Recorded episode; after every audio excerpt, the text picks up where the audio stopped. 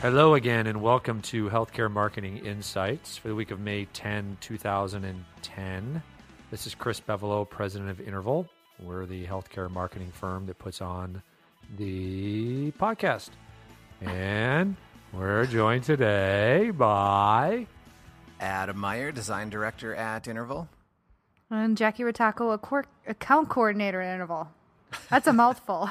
a quirky. You're quirky. a quirky, in- a quirky coordinator. Do you, at least your name's not Corky. Do you guys know anybody named Corky? That's my friend's Just nickname. the uh, TV guy. The TV There's guy. somebody on a TV. Isn't there a series with a kid named Corky? oh, that's like you mean this so-called life or something or life? I'm not sure. Something like that. Yeah. I Yeah. think he had he had a he had some kind of a handicap. I can't remember what it was. Yeah, he had Down syndrome, but it wasn't. that was what it was. Yeah. It wasn't this so-called life. It was something to do with life. Upadi, upado, life goes on. Oh, that was the theme song. La la la la, life goes on. It must have been life goes on. I can find out. Hold on. Are Keep- you- well, keep going. Well, let's not hold on. Yeah, you can you can find out, but I think that's right. Yeah, that's old though. That's like from the '90s or the '80s. Yeah, I've life goes on. You're of it. right. Never saw it. no, I've never heard of it. I just, I just always think of Corky Romano. Yeah, that's another Corky. That's not a good mm-hmm. Corky though. That's not. A, that was a horrible movie. yeah. Yeah. That's one. Life was on September 12th, 1989 to May 23rd, 1993. life goes on. Yep. This the show centers on the Thatchers, Drew and his wife Elizabeth, and their children Rebecca and Charles, who is known as Corky. Oh, that wasn't his real name. Um, I guess not. Oh, okay. Why would it be? Well, that's what I mean. I mean, there's not many people called Corky, but no. if I were named Corky, I'd probably get another nickname. I'd call myself Charles. yeah, seriously. Okay, so we wanted to do a new a new approach to the show, right? We're going to do the five minute frenzy. Adam, you Let's have do it. you have to insert some kind of cool like game Frenzy. show sound. Five minute frenzy. So we'll we'll base this. Here's the deal with the five minute frenzy. We will cover four tip four topics, and we'll give only five minutes each. Okay, and then we'll we'll have to insert a buzzer at five minutes. I don't know how we'll pull that off. We'll try, but we'll base the topics on. Last week I kind of traveled the country. I spoke at two different conferences. One at the Cincinnati uh, AMA chapter, which was in you guessed it, Cincinnati.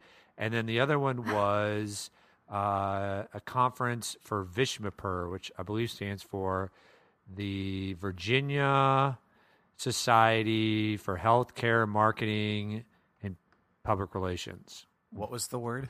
I just called it Vishmapur, but that's that's like the acronym for it. There's an Ishmapur in Illinois, which is the same, but it's Illinois. So that's why I'm going with that. Uh, but that was in um, Charlottesville, Virginia. cool. So, you know, I spoke on different things. I spoke on marketing measurement at one and why Joe Public doesn't care about your hospital at another. Uh, but there were some consistent themes that came out of both uh, from what people were talking about, what they were asking about, and then from just from me talking to folks, you know, before and after, and from listening to some of the other conferences uh, speakers. So I thought, you know, I kind of pulled out the top four things I thought people were dealing with or challenged by or seemed to be most animated about. So I thought we'd just go down that list. Sound okay? That mm-hmm. works. Okay. Topic number one. Who, what was the show that did that? Oh, the McLaughlin Group. That's what Chris this. Bevolo. Go. Jackie Jackie Joom Joom. Wrong. Adam Meyer. Adam Meyer. Wrong. Wrong. That's right. All right. Topic one bloggers and social media, but specifically bloggers. So I've heard this theme before, and it was actually at the end of a presentation on social media. Uh, but everybody was very, very uh, stressed out by the bloggers and their communities. Uh, you know, what do you do about folks that have taken upon themselves to blog about your hospital in a negative way? Uh, and then, as kind of a subsidiary of that issue, what do you do about all the crazies that are on the comment section of your newspaper uh, that also take it upon themselves to comment about you? And of course, they're always, you know, inflammatory. They're always inaccurate. Uh, all these bad things. But uh, what do you do about them? So that was uh, definitely a hot issue. So, Adam, I'm going to throw that to you first. What's your uh, what's your take on those?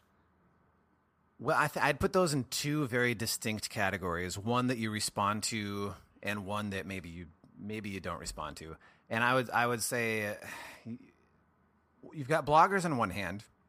These are people who are voicing their opinions, and they have you know they're they're they're staking their own reputation on it because typically a blogger is you know their their their blog is their name in a lot of cases. You know sometimes they're an anonymous person who's writing about whatever the topic might be, but typically it's somebody who wants to be given credit for what they're writing about. So they're going to have their name out there. They're going to they're going to take responsibility for what they're saying. Those I think are the kind of people that you can address directly. You can you can listen to their concerns, whatever they're saying about you, and I think I would say you can feel free to have a discussion with them. You know, a professional discussion, whether it's in, in public on their blog or behind the scenes, however you want to do it. Then it comes to commenters. Commenters are people who have a name like JoJo684 or something. They have they don't you know they don't have they, they say whatever they want because there are no repercussions for what they're saying. Right. Right. They they they're not owning up to anything. They're hiding behind a fake name. You don't know who they are unless they happen to give something away. Those are the kind of people that I think you just simply well, you don't. You, I can't. I, sh- I was going to say you simply ignore, but that might be taking it too far. Um, but I don't think you should expect to respond to them in the same way because they're not. They're they're not engaging you in a productive way for a conversation. You know, they're they're probably making false claims. They're hiding behind a, a fake name. It's going to be very hard to engage in any kind of a meaningful dialogue with somebody who's already decided to take that approach. Right. Um, but when it comes to somebody who is putting their name out there, saying this is who I am, this is was my experience, or this is what I believe, Right. those are the kind of people that I think you can. They're, they're going to be open to having a constructive conversation. I think typically, um, and I think I think you are safe to engage them accordingly. Yeah, I think that's good advice. And you know, that was the the a lot of that was what the uh, speaker was trying to say, but people were so caught up, you know, in the audience, in the emotion of it, and um, you know, of course, what you want to do and what the right thing to do is often different than what your CEO or others will allow you to do, Right. uh, because they often have a reaction of just we need to counter this. Can you guys hear Right. that? And I'm- yeah, your cat, your cat's in the background. I have. I'm at home this afternoon, and I have two new kittens that I got from my kids. And as soon as the podcast started, they're going nuts. They're meowing into the mic. They're can hear 'em meowing. back there. So I'm gonna I'm gonna let you guys keep talking while I while I put them down in the room. But that was pretty much the advice. I mean, what do you do, Adam, if someone has taken it upon themselves to make it their cause, like their blog is specifically about uh, knocking you down, a former employee, uh, a patient who's been wronged? You know, what do you think about that? Uh, well, you know, obviously, I think first and foremost, seek uh, legal advice. Have your lawyer involved. Um, find out what the what what the recommendations are on that end, or what the ramifications are legally for engaging in any kind of a conversation, or what you know what you can and cannot say. I think I think it's safe to, in some fashion, engage in dialogue with that person because you're gonna. I don't. I think you're gonna you're gonna come off better to the people who are reading that particular resource, um, and that that you that you that you it shows that you're aware. It shows that you're watching. It shows that you are taking even somebody who is that vocal, you know, that negative, um, strongly into consideration in terms of how you're shaping your services. I just think it's gonna shed a, shed a positive light on you in, in that particular situation. Um, but you know, Chris, back to kind of what you were you were talking about earlier, that this topic came up over and over. And you know, I, oftentimes when I've when I've been in a discussion with healthcare marketers and this topic comes up, it's always a, a what if scenario. Very rarely is it, um, you know, we are doing this, we are we are using Right. social media active, we are in, you know, we have bloggers out there who are saying these things. Very very rarely is it this is happening. How do we respond? It's what if this happens? Yeah. And we're not going to do we're just not even going to do anything because we're scared out of our minds that this might happen and we don't know what to do.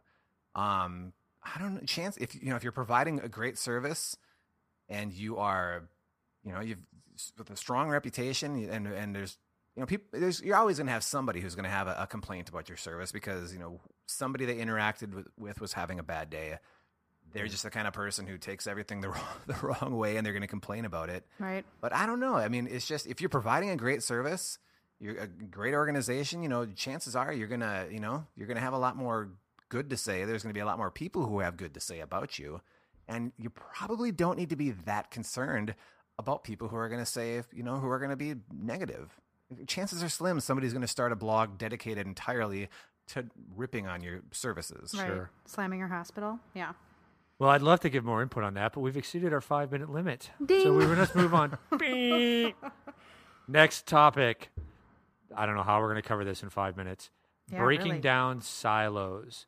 So this is something that came up uh, relative to uh, primarily talking about marketing measurement. Uh, but of course, it's kind of an affliction that we've seen in many organizations, which is how do you work cross functionally uh, in the marketing uh, purview? Uh, how do you work with service line directors? How do you get them to work together? Uh, boy, I wish I had the magic five minute solution to that. No kidding. I mean, you guys have never seen silos in hospitals, right? Oh God, no. That's why I well, probably the biggest reason that I left working directly in the industry to you know being a on the consultant side. It, it's a it's a major frustration. I mean, it's a frustration when you're you know on this side of the on this side of the equation too. It's it's frustrating. It certainly is not isolated to our industry. I mean, you see this across the board, and any typically any large organization has got that silo mentality going on. Right. Um, but it's it's frustrating, you know. And I but I think you know you, one question you asked there, Chris, was how do you engage some of these people in these different areas?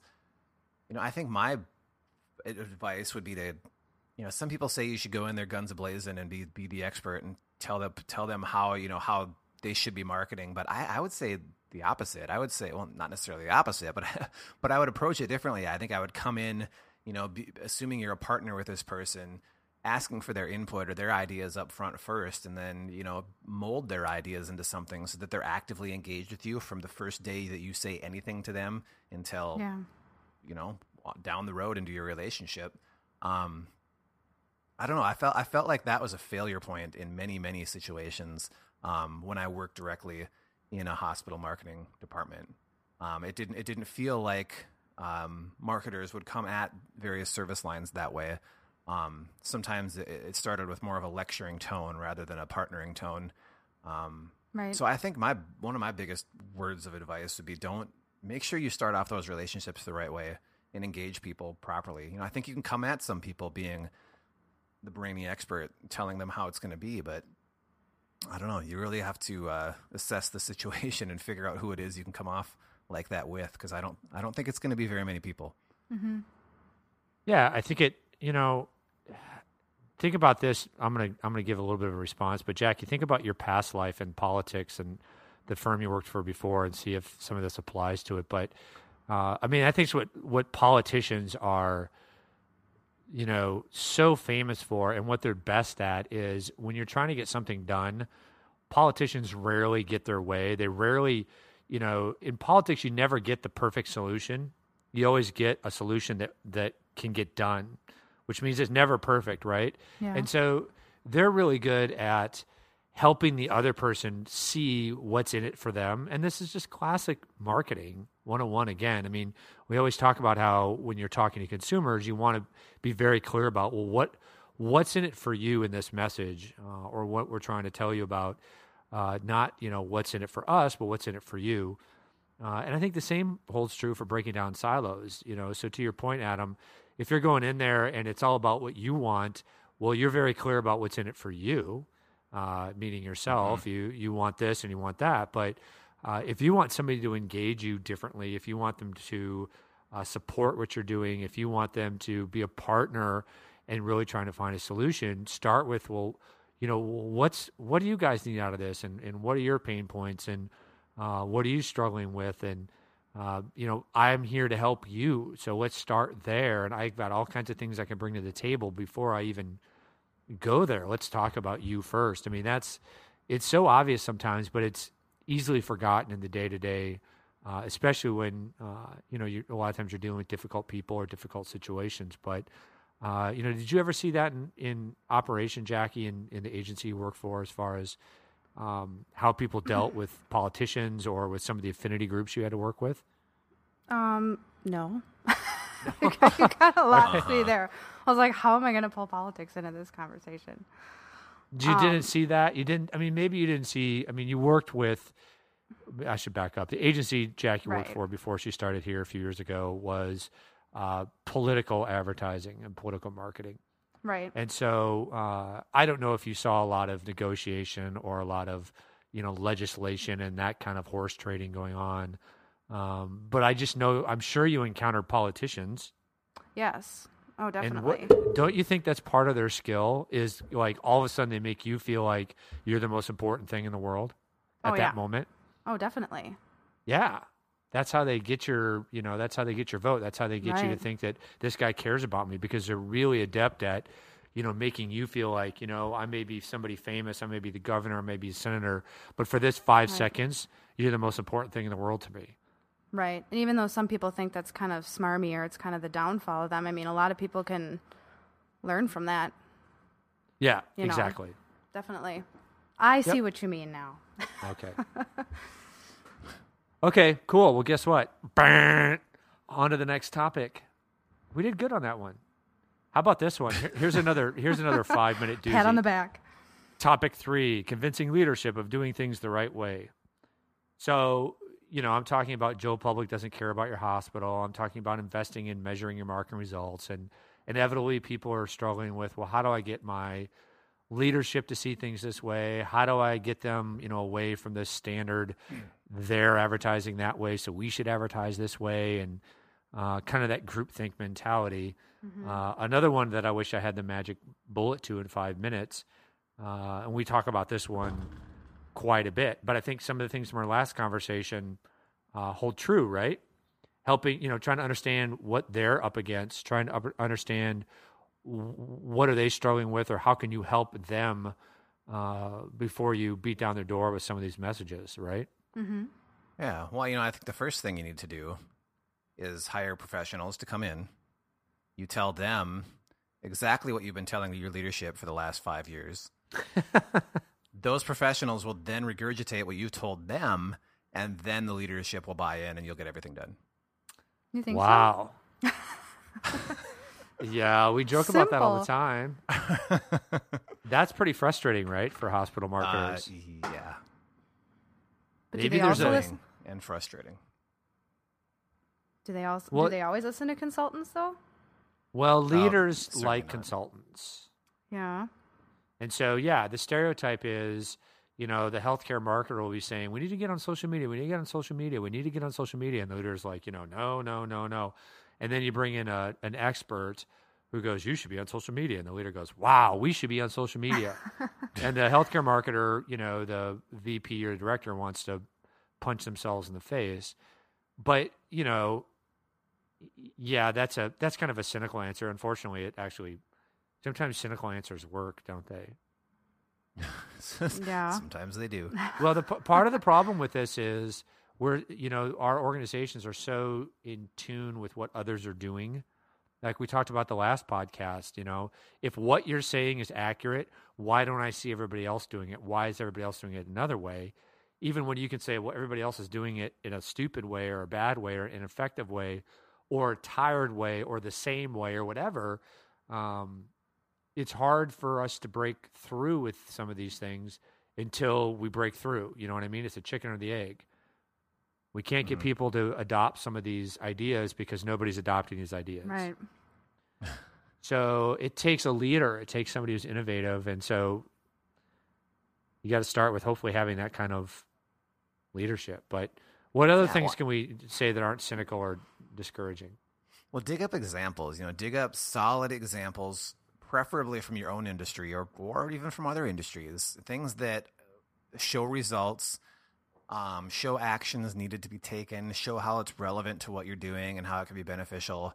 You know, it's kind of a general answer, but I think there's a lot of weight there in that I don't think, or at least in my experience, um, oftentimes you wouldn't see that brought to the table first. You would see ideas brought to the table. You wouldn't necessarily see concrete examples of those ideas um, working elsewhere. Now, that of course is the you know kind of taking the everybody else doing it approach.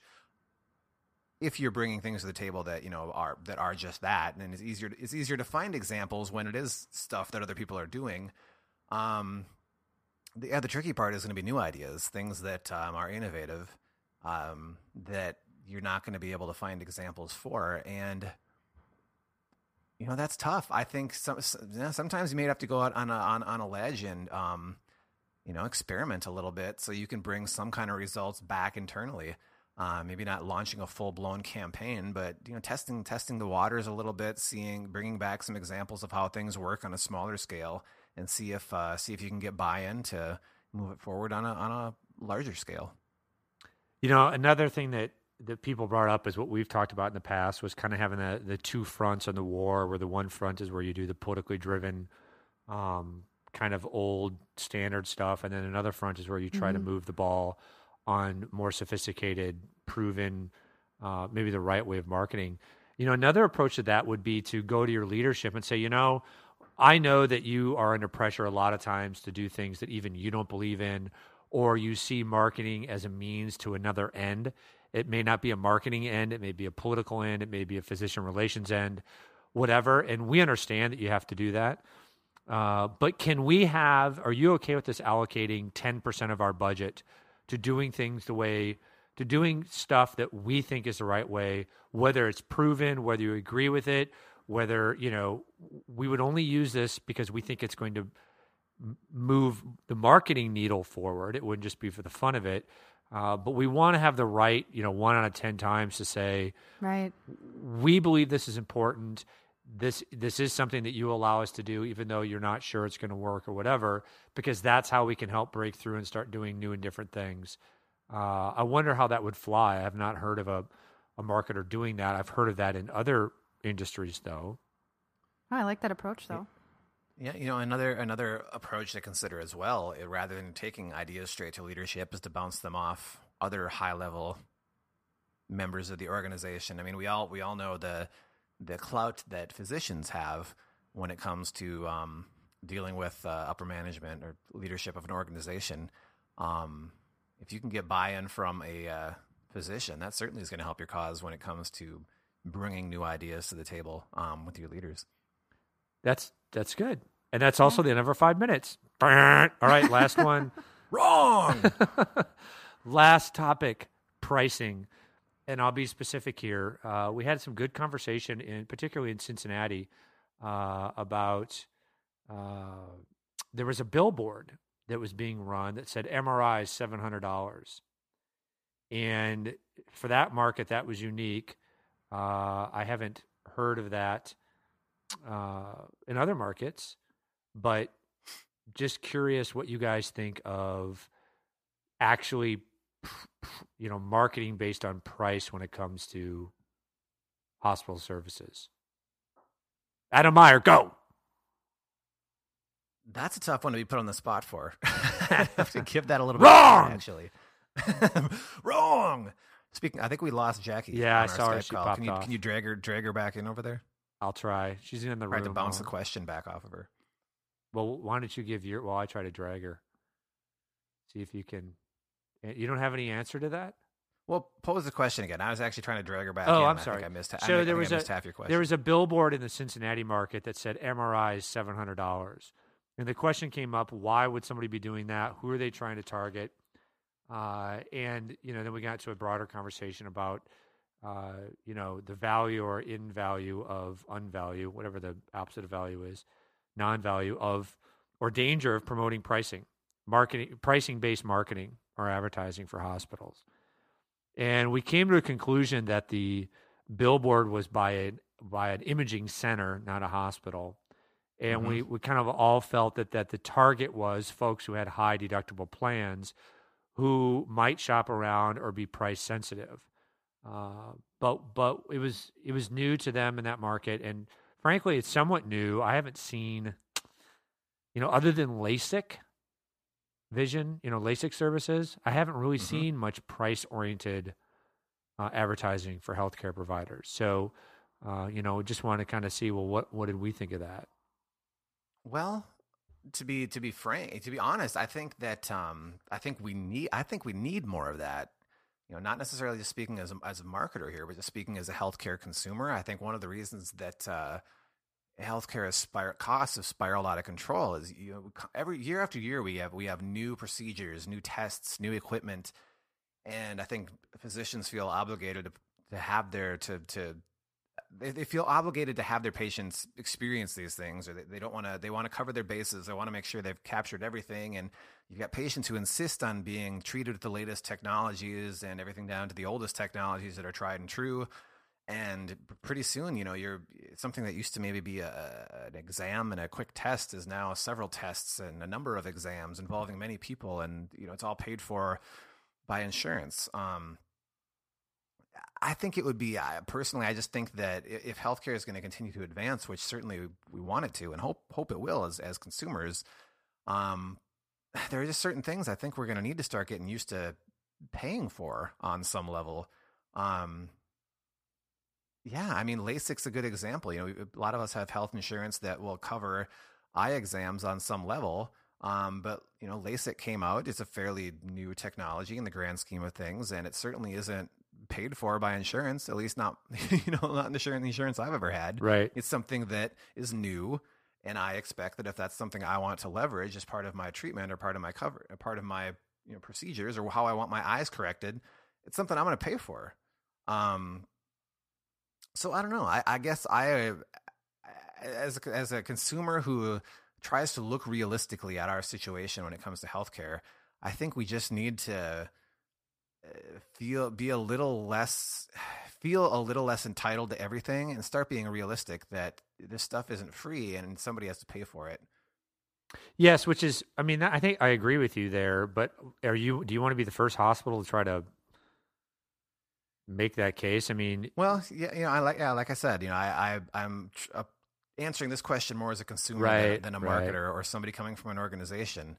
Uh, you know, with, with that organizational perspective. Yeah, I don't I don't I don't know. I mean, I guess as a consumer, if more consumers felt that way, then I think uh, some organizations could be willing to to take that leap or, or make that switch, um, knowing that it wouldn't be, you know, have a, a, negative reception. But I don't know. I don't think our society is uh, quite on that page yet. Right, and then from you know from the p- provider perspective, I mean, you pointed out earlier, probably inadvertently. I mean, it, you can't price anything very simply because there's you don't know what the, what all the you know different procedures may be needed or tests. Price depends on your coverage, basically. So what you what you would end up paying depends on what your insurance coverage is. So there's no way to put a billboard up that says, you know, this is going to be the cost of something because it really depends on who you are and what your coverage is. Right. Um, so for something like that to work, a it's got to be uh, something that's simple enough, like a test where there is one thing. So an MRI.